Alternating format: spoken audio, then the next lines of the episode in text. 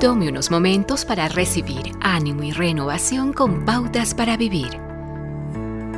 Sucede casi todos los días. Usted lee un titular del periódico que dice, la verdad se descubre en el caso del acusado tal, o el prestigio de la corporación tal se ve afectada por nuevas denuncias, o el décano de la escuela de derecho niega plagio. Estas son personas o instituciones que supuestamente deben ser ejemplo de honestidad, de integridad. Lo que vemos no es un caso aislado.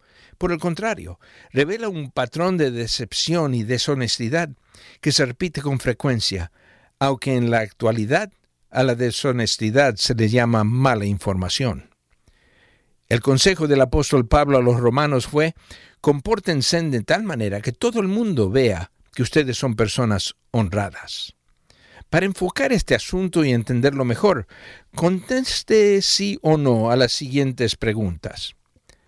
¿Ha mentido a su esposo, esposa o padres? ¿Nunca, rara vez o que es ocasionalmente? ¿Alguna vez ha falsificado la cuenta de gastos a su favor? ¿Alguna vez se ha reportado enfermo en el trabajo solamente porque quería un día libre? ¿Ha omitido alguna vez algunos hechos en un currículum que presentó a un posible empleador? ¿Presentó un reclamo a la aseguradora que no era legítimo? ¿Ha pedido alguna vez a su hijo que le diga a alguien en el teléfono, no estoy en casa, cuando en realidad se encontraba en casa, pero no quería hablar con esa persona?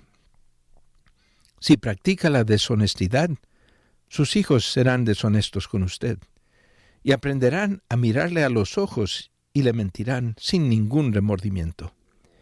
Que Dios nos libre de la maldición contemporánea de la desinformación, mentira, engaño y fraude. O nosotros quedaremos atrapados en la red en la que quedan atrapadas muchas personas.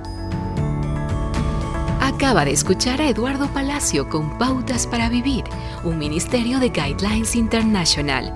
Permita que esta estación de radio sepa cómo el programa le ha ayudado.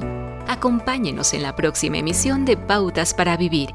Gracias por su sintonía.